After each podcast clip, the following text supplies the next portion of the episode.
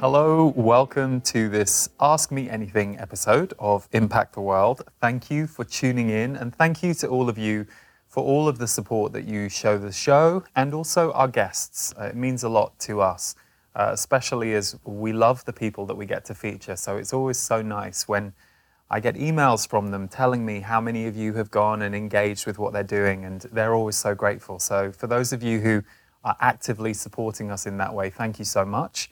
And also, some of you have asked how you can submit a question for these episodes. Well, there are two ways we receive questions for these episodes.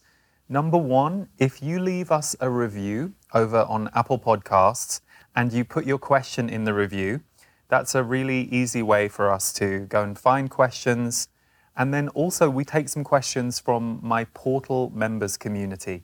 The portal is the monthly community where I and members of my team offer different support tools every single month, including a 90 minute live broadcast uh, that I do every single month and various other things. So that's how we receive the questions for today.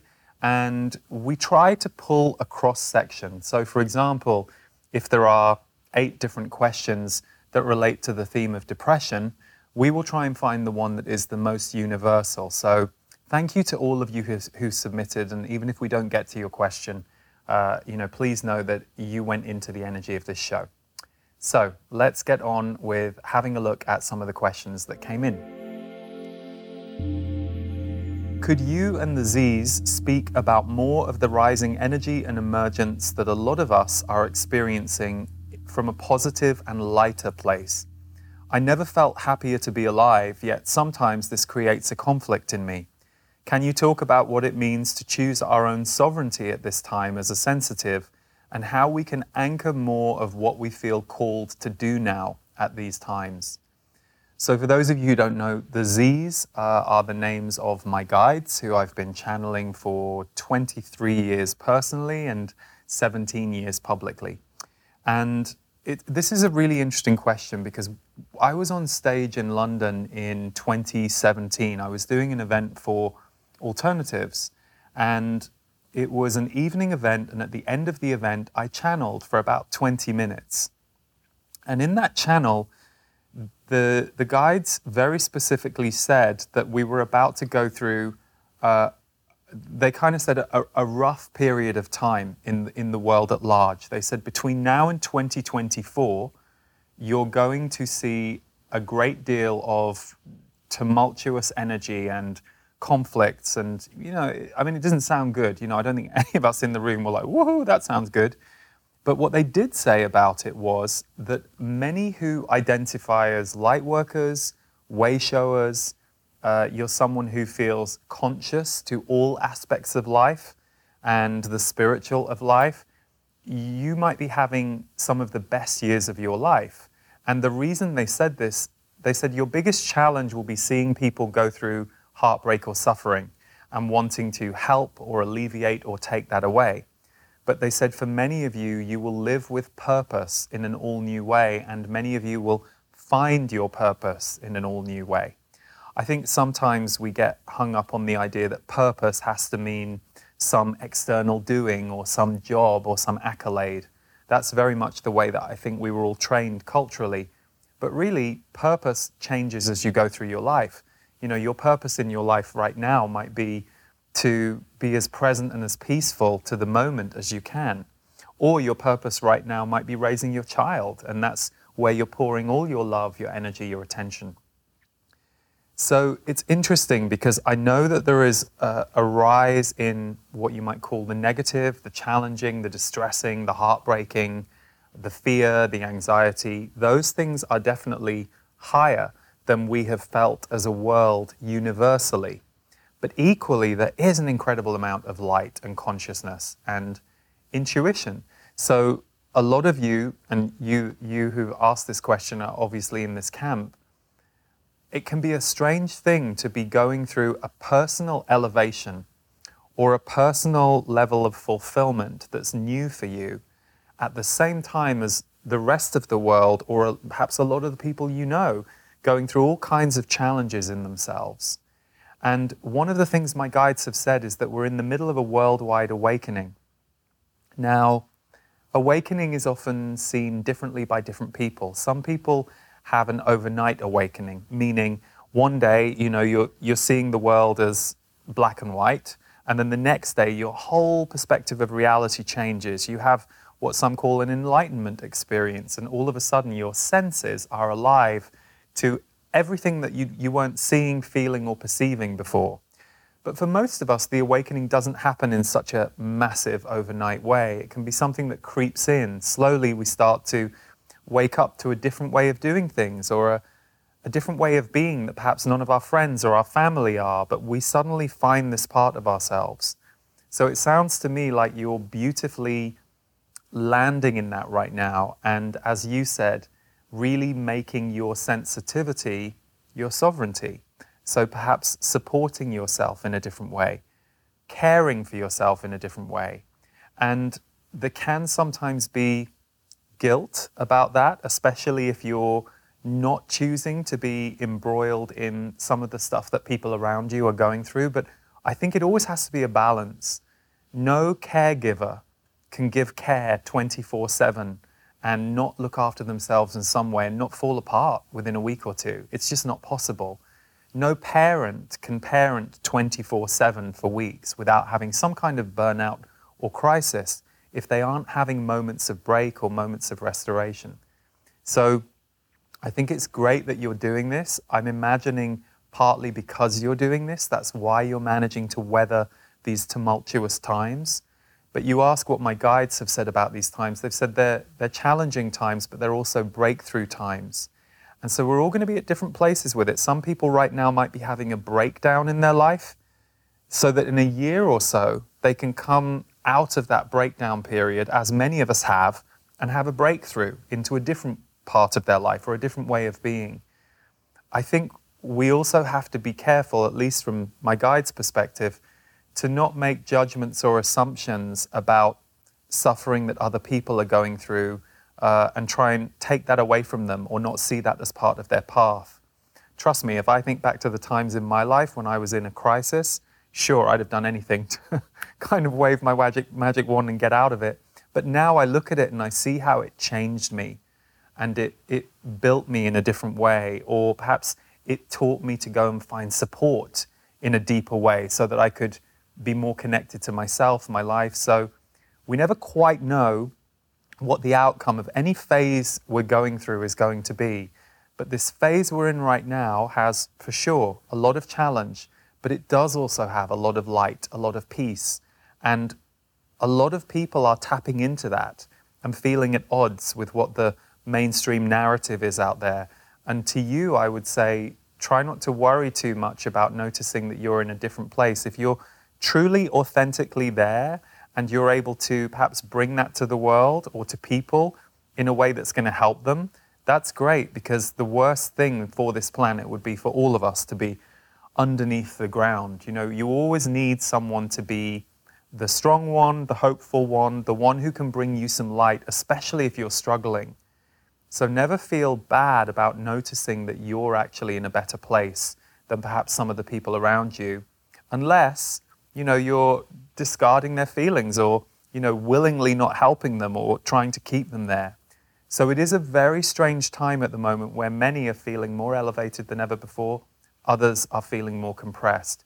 But we're all aiming for the same destination ultimately. And this is a passage of time that we're going through that is going to emerge into that in the years to come. Hope that helps and thank you for the question.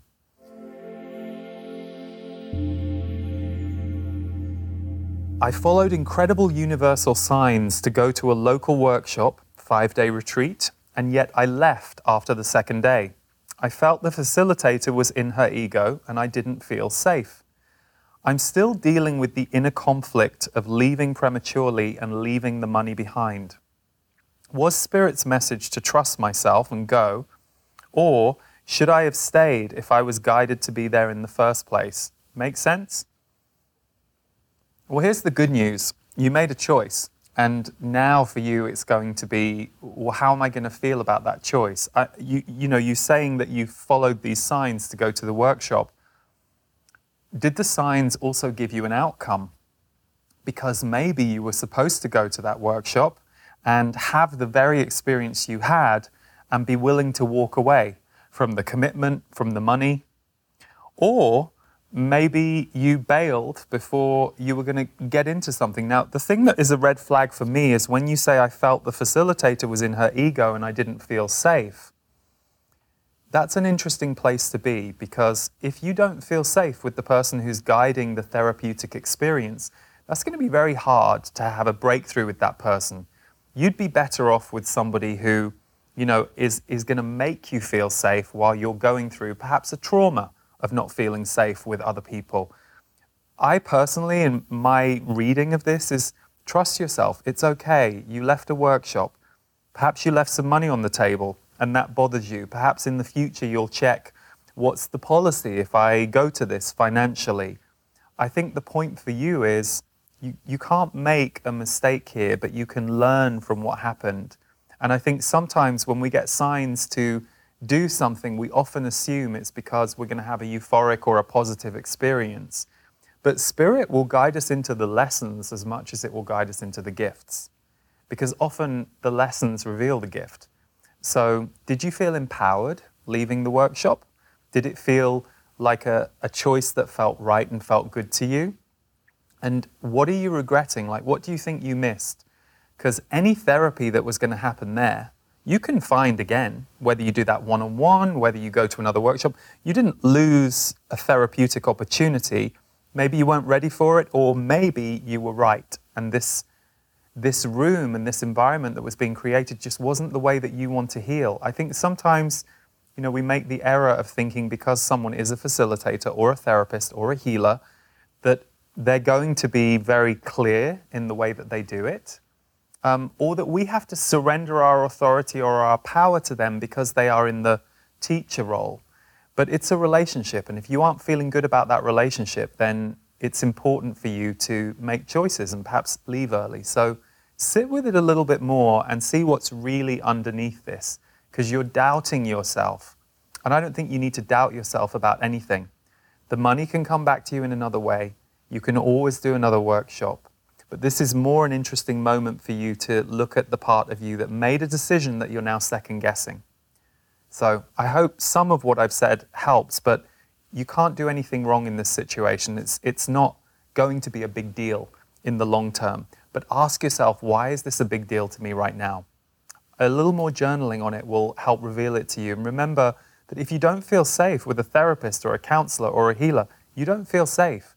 It takes two for any kind of healing transformation. So if you're with someone that is making you close down or pull back, and that's not just your reaction to what they're offering, that's your reaction to who they are, they aren't going to be the right conduit for you. You need to find the one who you do feel safe with. So I hope that helps in some way.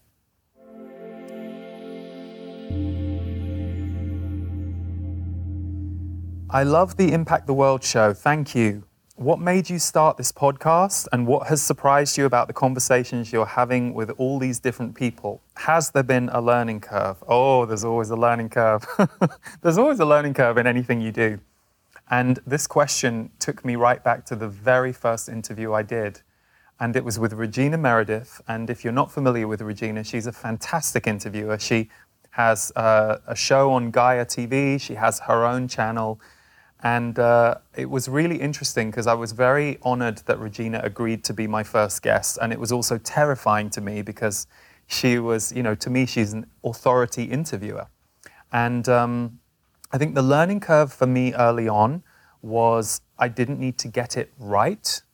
Uh, I think in those first few interviews, I was probably nervous. You know, am I going to ask the right questions? Am I going to am I going to remember things? Have I done enough research? And eventually, I found my groove which is my groove is not necessarily to research people for three days and then find out what the heart of their work is. I want to find out what the heart of them is as a person.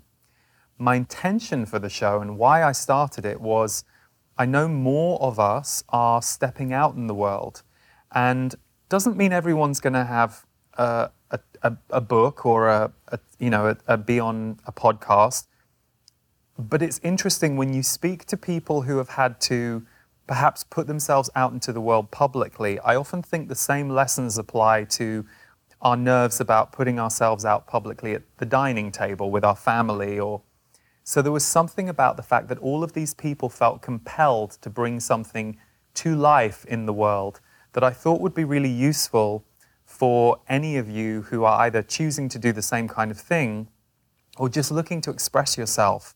And what I wanted to talk to them about was their challenges, their difficulties, their hesitations, not just the work itself. So I would say that the conversations that um, I, I, that have surprised me the most have been a beautiful moment when someone just reveals something that I didn't know about them or you know had no idea about them and I don't know every guest well uh, some get invited on because I see their work or through a friend of a friend. Some of them I have somewhat of a personal relationship with. But um, it's been amazing to me. Like, I remember one of the first guests that had that effect on me was Miten. So, the musician Miten, who many of you would know, uh, Deva and he, Deva Premal and, and he, his, his partner, I interviewed Miten and he just started talking about uh, going through heart surgery and what it had done to his heart. And there was an energy in that conversation that had a really big effect on me. And that will happen a lot. You know, I'll be surprised. And equally, um, I have retaped two podcasts because I felt like we didn't serve the guest or highlight the guest in, in the way that I wanted us to, or there were technical difficulties. There were a couple of different reasons in those two cases. Um, and that was good too, to learn that, you know, you, there's an, there's an intention that we have here, and it's to both highlight this guest, bring the right kind of energy to you guys. And so I would say the learning curve for me has been understanding that the conversation is the most valuable thing to me. And some of the guests that perhaps surprised me, I won't even say in the negative sense, but some of the conversations that perhaps didn't go where I thought they were going to go, was they were a little more uh, uh, formal or a little more talking only as teachers and not as human beings. So that was educational to me too, because it made me start to go, okay, I, I want to avoid that. I want to try and how do I cultivate the conversation in a different way? So yeah, the learning curve is ongoing, and I'm sure it will be next year too. We've just we've just gone past our hundredth episode, which is amazing. Um, the other thing I'll say is just start. If you have an idea to do something, I started Impact the World way before I understood how to put it into the world. We started taping episodes eight months before we had the infrastructure or figuring out how we were going to put these out weekly. So I knew that I wanted to start something, but I learned and worked with my team to figure out all the details later. So, yeah, thank you for that question. I struggle with finding myself too responsible for other people's feelings. I can't even change dentists because I fear they will somehow feel hurt. I'm aware this sounds quite narcissistic, especially since I'm aware I can only trigger feelings, not put them there, and can only reflect wounds or needs in others. Still, I find expressing my needs often almost impossible. Could you share some insights? Okay. Well, I think the first thing for you to look at, and I'm sure many people can relate to this, or perhaps having been in this place in their life at some point. When did this start for you? So, you know, often when you've got this kind of stuff going on, it started many, many years earlier. And first of all, you look at childhood. Were you allowed to express what you wanted to express without feeling some kickback from your guardians or your loved ones or whoever, your parents, whoever was looking after you? Um, did you grow up in an unstable environment? Where you had to be very careful all the time to not trigger a parent or a guardian figure. You know, this is often what, what you can be left with. So, you know, the dentist being offended, I mean, the dentist is providing a service for you. I know you know this logically, but let's just walk through it. They're providing a service and they're used to people coming and going. You're afraid to leave them because you're worried it might hurt their feelings. And yet, I'm guessing the very fact that you're bringing this up means you have wondered about leaving them. So, what you're doing is you're compressing yourself, and you're perhaps with a dentist you don't really feel great about, but because you're worried about upsetting them, you're just keeping your mouth shut and taking it. So the pain is going to go somewhere. The pain may temporarily come up for them when they hear that you're leaving, or probably more likely, you'll just be another person leaving their office and someone else will walk in. But at the moment, what you're doing is taking on the pain. You're becoming the pain point, you're becoming the suffering because you've made a decision in your head that you don't want to inflict that pain on anyone else. So the sensitivity in you knows how awful it is to have pain inflicted upon you. So I would go back and I, I would do this work with a professional if you can. I would find someone who can help you go through when did this pattern develop in me because it's really strong if it's still showing up in these kinds of ways now. Go back through the incidences that happened, try and understand them from a different way of being. And if you really want to allow yourself out and back into your life, you're going to have to look at when you became compressed, when you agreed to compress yourself to make other people happier, and when and why that became a pattern that makes you feel more safe than fully being yourself and doing what you want to do. Sounds like you're really on the cusp of something here because the fact you've asked this question tells me and you that you want to change it, you want to break through it. But getting to understanding the roots of it is often the liberation. It doesn't have to take three years. You know, it might be something that if you focus on it and either work with a professional on it or you do some investigation in yourself and you go back through all the relationships in your life. And if I were to say to you, who were you most afraid to tell the truth to when you were a child, or speak your truth to, or express your needs to, you will immediately get one or two people come up into your subconscious. You, will see their faces, you'll know their names. So it would be good to look at those early relationships or those past relationships where you learned that not only is it not safe to be you, it's safer for you to compress you and prioritize everyone else. I promise you that way of being is only going to get worse and it's only going to become more uncomfortable for you in your life. So, this the fact you're asking this question is brilliant, and this would be a great time to ask yourself more questions about when did this habit start. And it's important for us to remember that one of our jobs here is to be our authentic selves as much as we can. We live in a society that hasn't necessarily encouraged us to do or be that. So I'm not saying it's always easy, but it's far more important that you're honest with people about who you are rather than you're um, behaving in a way you think they want you to, because the truth is, you don't really know. You don't really know. And it's surprising when we start deciding what other people want or think, we run ourselves into a whole lot of trouble. So I hope you can find your way to undoing this, but I would start investigating when it started, how it came up, how you've perpetuated it, I would really give this some space because this will be an abundance key for your whole life. And I don't necessarily mean material abundance, although that can be part of it. This is all about your happiness. And so, if you can reclaim some of this, you're going to see a huge shift in your life. So, good luck with that.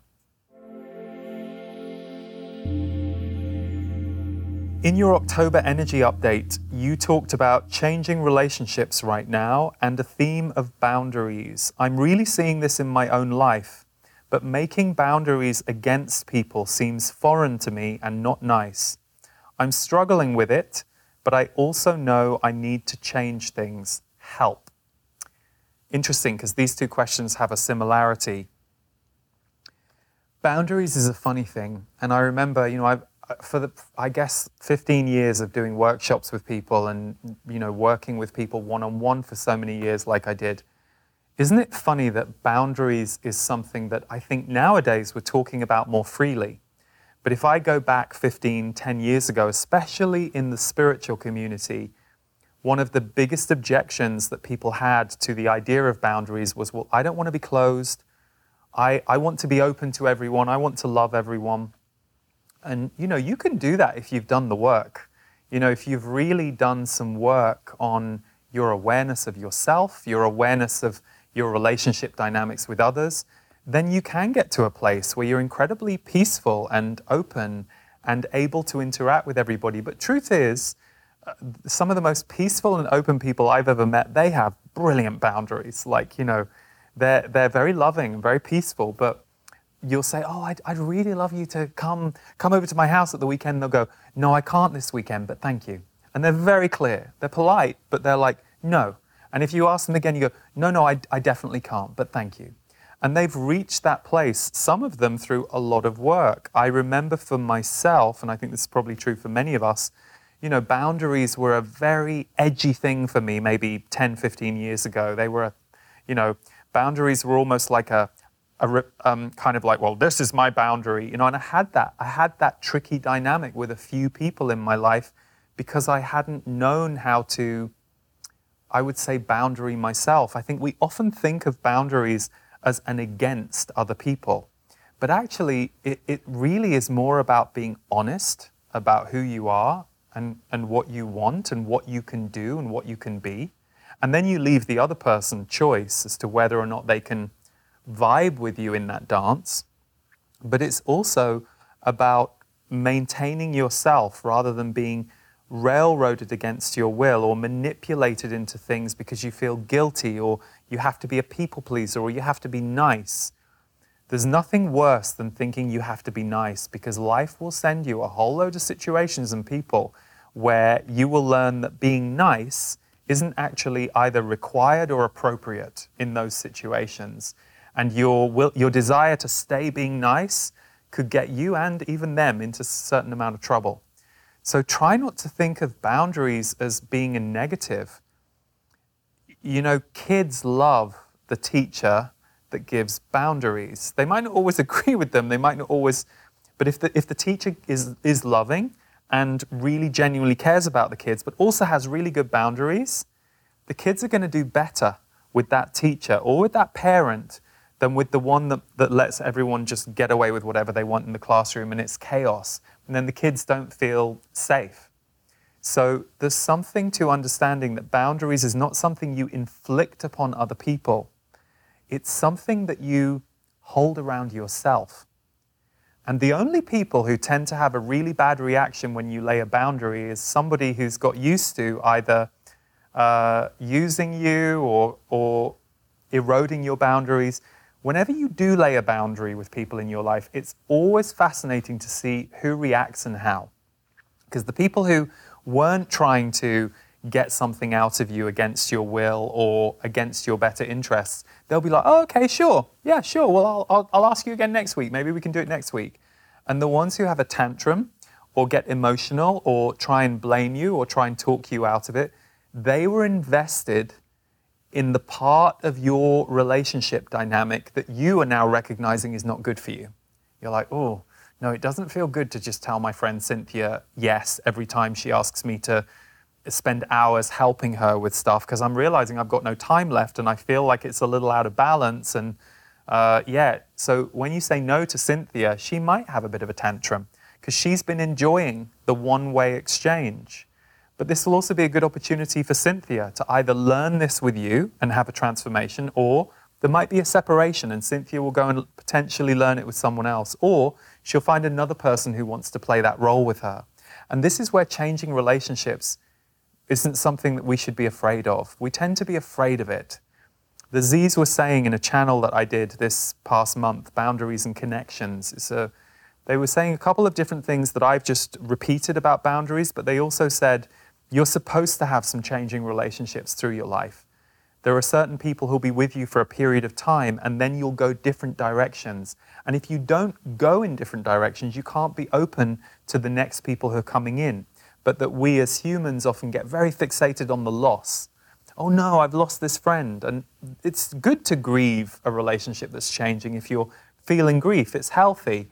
But to not tell yourself that, oh, well, I'll never have a friend like that again. Well, actually, you'll probably have a new friend who may have even more enjoyable things for you because you've changed. It's not just about that friend, it's about you too. So, as we change and grow as people, so too should we expect some of our relationships to. Hope that helps, and thank you for the question. Lee, what brings you balance and happiness when you need to reset yourself? Um, Well, it depends on why I need to reset myself. If I'm a little burned out, um, you know, if I've been, you know, if you're working a lot or if you've if I've had to use my brain a lot for some of the strategy stuff that we we have to do here every week. It will depend what it is, but I'll most certainly unplug. Often unplug from the computers, unplug from communication for a while. Um, but I really, you know, I'm a, I'm a water baby, so I, five years ago, a gift I gave myself was a hot tub for our garden and I will often be out there. Um, or even a shower will do it for me. If I really need to reset, water does it for me every time. Um, simple things. Uh, trees. I have to remember to go to trees. And we live in a part of California where there are lots of trees outside, which is great. And so if I can just go to the trees, I notice if I get myself into nature, or even focus on nature out of a window, my energy starts to change. If I've become too electrical from you know a lot of the technology that we're now in, um, our cats, I love our cats, so they you know they know how to live the simple life. Um, so I'll just hang out with them. Um, and also, I really like. It's funny. A lot of people, because of what I do for for work, uh, sometimes people will give me books on channeling or self growth that's the last thing I want when I'm not working. Um, you know, I, I work in, have worked in this for 17 years, and it's my job. So I'm, I'm in it like pretty much virtually, it can be almost every day of the week. So I like to go to entertainment. I love music. Um, I will listen to podcasts about the making of music. I will listen to podcasts about the making of movies. Um, I like those kinds of things, hearing how other people have made things, but in a very different area to um, the area that I'm working in every week. So, different things at different times. Okay. What advice might you give to someone who lives outside their tribe in a place where people and values feel very alien and even abrasive to them? I don't have the option of moving right now. How do you deal with the loneliness and despair of living as a stranger in a strange land? Hmm. I've moved a lot in my life. And, you know, it took me many, many moves to realize that when I make a more dramatic move, like move to a different state or a different part of the country I was in, or especially when I moved from England to America nine years ago, it's intense moving. You know, even if you want to move, it's a very discombobulating experience. And so, usually, I always allow myself a year in a new area to know that it might take me a year to sink in with that place, even if, and actually this is especially true to, to, bear in mind, even if you love that place as a visitor. You know, I've had that experience a few times. I've loved a place as a visitor, um, and then I found it hard to vibe with the place. So I think giving yourself time because you're not only letting go of where you were, but you are in a completely different energy. You know, different places have different energy signatures, different communities it might seem like your life is similar to how it was inside your house, but outside your house, you're in a completely different world. So I think if you feel that strongly about where you live, it might be good to have, just to give you some kind of relief, it might be good to have a kind of, well, when could I leave? If I, if I feel I should leave this place, is it in a year from now? Is it in 18 months from now? Just to kind of let that be there in your orbit because that will also take some of the intensity off what you're experiencing now. Part of what you can be experiencing right now is, oh God, I'm trapped. What have I done? Why am I here? You know, and that tends to compress us and make things worse. So who knows? You might hold that in your awareness and think, maybe in a year or two, I'm going to leave here. That would create a little bit of release valve for you. And then, weirdly, sometimes it can all turn around and you're like, oh, actually, a year later, I'm, I'm kind of enjoying it now. I'm kind of fitting in. But equally for you, if you really feel like there's no one in your immediate area, how can you bring that into your life in other ways? Whether it's through technology, you know, the phone, or connecting with people, or contacting people who are away, because we need our tribe. And some of the loneliest places I lived were at times when I was either there temporarily and I didn't know anyone, or I was new to the community, so you feel very much like an outsider. I leaned into the people that I knew that I could, uh, around the world that I was already close to, so that it helped stabilize me in that period. But the other thing I would just throw out there for you if you moved there, someone else is living there who's a bit like you, or at least has some of the things like you, unless you've moved into completely a foreign environment, in which case, definitely decide when you can leave, because it, if it's that jarring to you, it's not going to do you any good long term. But be open to finding the people in your area who you are supposed to meet. Not many of us move to a place where we're supposed to just be in isolation and not engage at all with the community around her around us. So write an intention on a piece of paper. I will find and meet some of the like-minded, like-hearted people in my area. And just stick it on your wall so that you're you're being open to that possibility to change. But I would kind of do it in a three-pronged approach. How can you get community that you need right now using technology? be open to meeting people in the area and it changing and also just have a backup plan of well when can i leave and how will how will that go and what's possible for me you need to start to come out of the compression phase and open up a little bit more because it's amazing how when we can open up other magic can kind of start to happen and the surprises that we're supposed to find when we go to a new area that we don't really understand until we're there can come along, the surprise friend or the surprise opportunity. There'll be a reason you're there if you're saying you can't leave right now. So, hope that helps and good luck. How do you and Devor create your music together if he is in Slovenia and you are in America? You seem to be making a lot of it, and I find it so healing to listen to, but I'm baffled by how it can work when you are so far apart. Thank you. Um, so Devor Bozik is my music collaborator, but he also, more than that too, Devor and I have been working together um, on recordings now for mm, almost nine years. So Devor does all of the original music and sound healing frequencies underneath every MP3 that I release every single month. Devor also created all of the sound healing underneath the Energy Speaks audiobook, which is the audible version of my book. So Devor uses tones and frequencies from planets and will sometimes talk about what's needed. So, oh, this, this channel is about boundaries and connection. Well, because that can be an edgy topic for people, let's put Venus in there as a frequency. So, Venus is hidden, the frequency of Venus is hidden in that music. So, I think he and I just have such a simpatico and such a, I mean, it's, you know, we're both really grateful for it. We have an incredibly intuitive relationship. And we've worked on stage live together a lot. So we've done many, many, many events, and we wrote loads of these songs in the workshop room. So when we suddenly got it in our heads that we should be creating them more and putting them out more into the wider world in about two years ago, we had this huge body of work that we'd never really, you know, done much with. So um, it, has been great, and the reason we do it so fast is he works pretty much almost full time uh, with me and my company at this point, and um, we're able to just take from what we've done so far. Um, but yeah, that's the beauty of technology too. Um, I can. We also speak every day, like on a, on video messages. So even though we're distant in countries, we, we're, we're connected in each other's lives every single day. So that's how that works. And I'm glad you're enjoying it and thank you for the question. My husband has had a pretty significant stroke. It's been almost a year and it's increasingly clear he will never regain enough function to return home.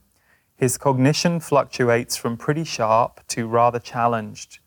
I spend several hours a day with him at his care home, where I'm doing my best to stay in the moment with him which is exceedingly challenging much of the time. This is the most difficult thing I've ever gone through. Every day is a new kind of grieving. What perspective do you suggest I hold in regard to our destiny with each other, or perhaps our soul journeys? How do I know when to stop praying for recovery and simply pray for peaceful days? I feel guilty for not being able to do more, to do enough to help him. I'm so sorry, and uh, I can only imagine like how hard this is for you, and and you've you've really made it very clear in your question that, that this really is a new kind of grief.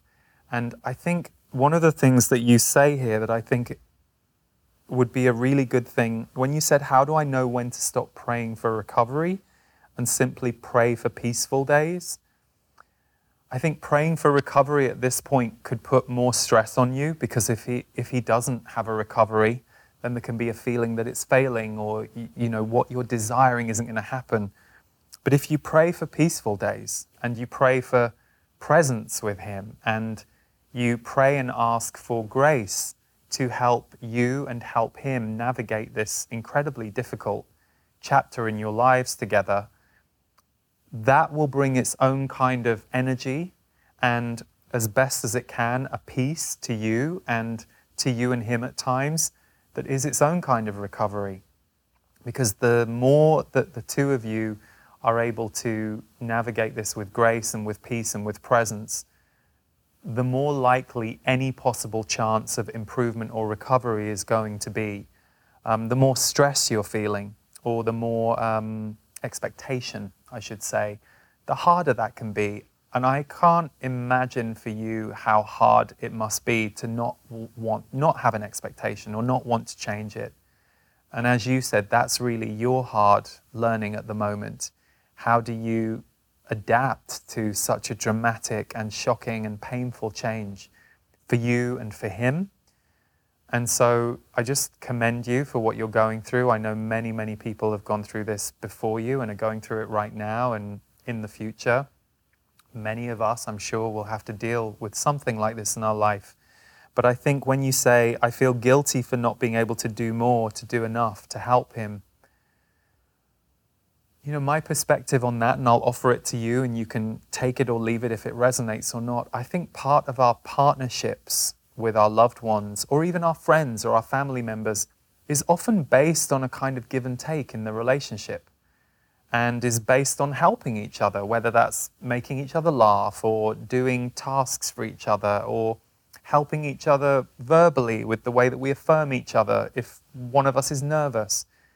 And for you to have had a good, a good amount of your relationship just suddenly removed when he isn't very cognizant to you or isn't able to be present to you, that must be such a shock for your body and for your pattern with him that it's going to probably take quite a bit of time for you to adapt to realizing that the relationship the two of you are having now is, is just different. And you aren't able to help him, perhaps the way you were. But there will be other ways, I'm sure, that you are helping him without even realizing. I've, I've had a few close friends who've had um, near death experiences, um, a coma experience, and I've also read a lot about this or heard different stories from different people that people will often say, I knew you were there. I couldn't communicate, but I could hear you, I could feel you. And so I think that's also really important to remember your presence there and how you are able to be there is enough. And that's perhaps not as much as you want to be able to do right now, but given the changed circumstance, that's, that's all you can do right now. So grieve as much as you need to grieve and don't be ashamed of the grief or uh, afraid of the grief, and perhaps try and get support for that grief however you can. Maybe there's a support group for people who are going through the same kind of thing. I think that's always so helpful, not just because you don't feel as alone in the pain of the feelings, but sometimes other people who've gone through this, perhaps they're a few steps ahead of you, they may know some things they can share with you that might be useful. They may say, oh, well, I tried this and it worked. So I think being with like minded community could be so helpful for you and then for him too. And uh, I just send you lots of love and I hope you can be patient with yourself. And I, I know that this question is a very tender question, so thank you for asking it because I'm sure there are many others who either are in your situation right now or have been in your situation um, who know exactly what you're going through. But the more you can hold yourself and your husband in grace and continue to look for the presence and the grace in this very changed circumstance that you had no control over, that's going to really help you, especially on the days where things are a bit more rough. So, lots of love and thank you for your question.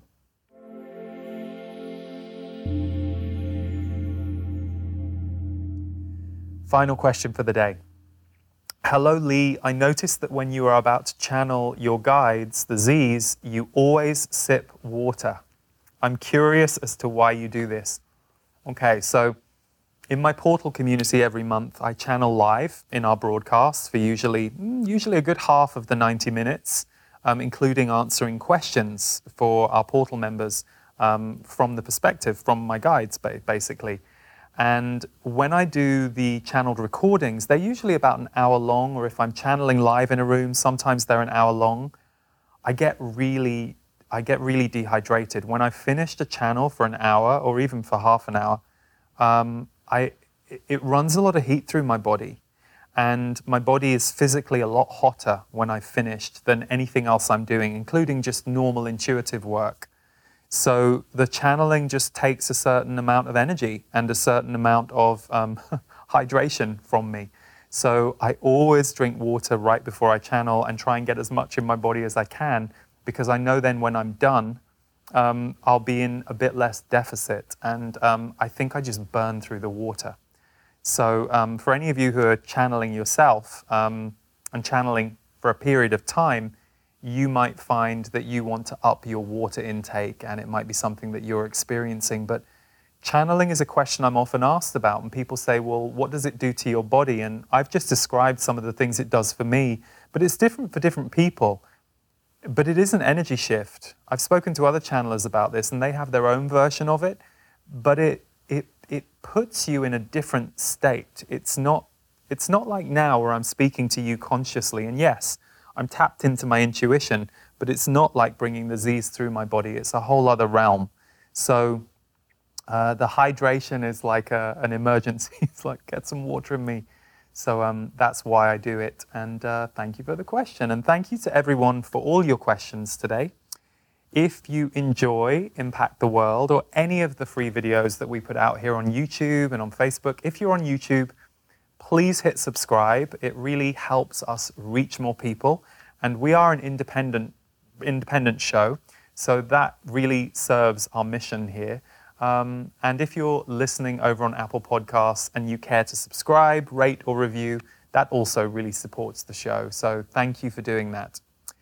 Until next time on Impact the World, it's been a pleasure to be with all of you, and I hope you have a very good rest of your day or evening. Take care.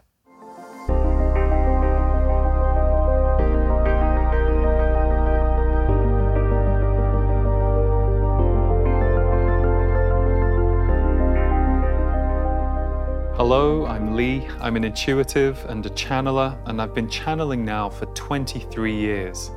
And the information and the energy that my guides have underscored my life with throughout those years has been very transformative for me. And for those of you who've followed my work over the past 17 years or so, I know for many of you too. As I was visioning and doing a lot of deep diving this summer, really talking to my guides a lot through the month of August, they gave me the name Initiation as the name for a series of messages that they want to bring. Initiation will begin on October the 27th, and every Wednesday, live from this studio, I'll be channeling for approximately an hour to 75 minutes. I have asked my dear friend and sound healing collaborator Devor Bozique to create some original music encoded with planetary frequencies, but also frequencies that relate to our body that can run underneath each of the channels. And my guides, the Z's, have given us a written message about what initiation will be and what will take place during it. You can find that and all information about this experience on the course page. In between each of the live broadcasts, I will do a special calibration video that helps us at a human level calibrate to and integrate and absorb what each channeled message will be. This is different to anything I've ever done before. I can't wait to bring it to you, and neither can my team.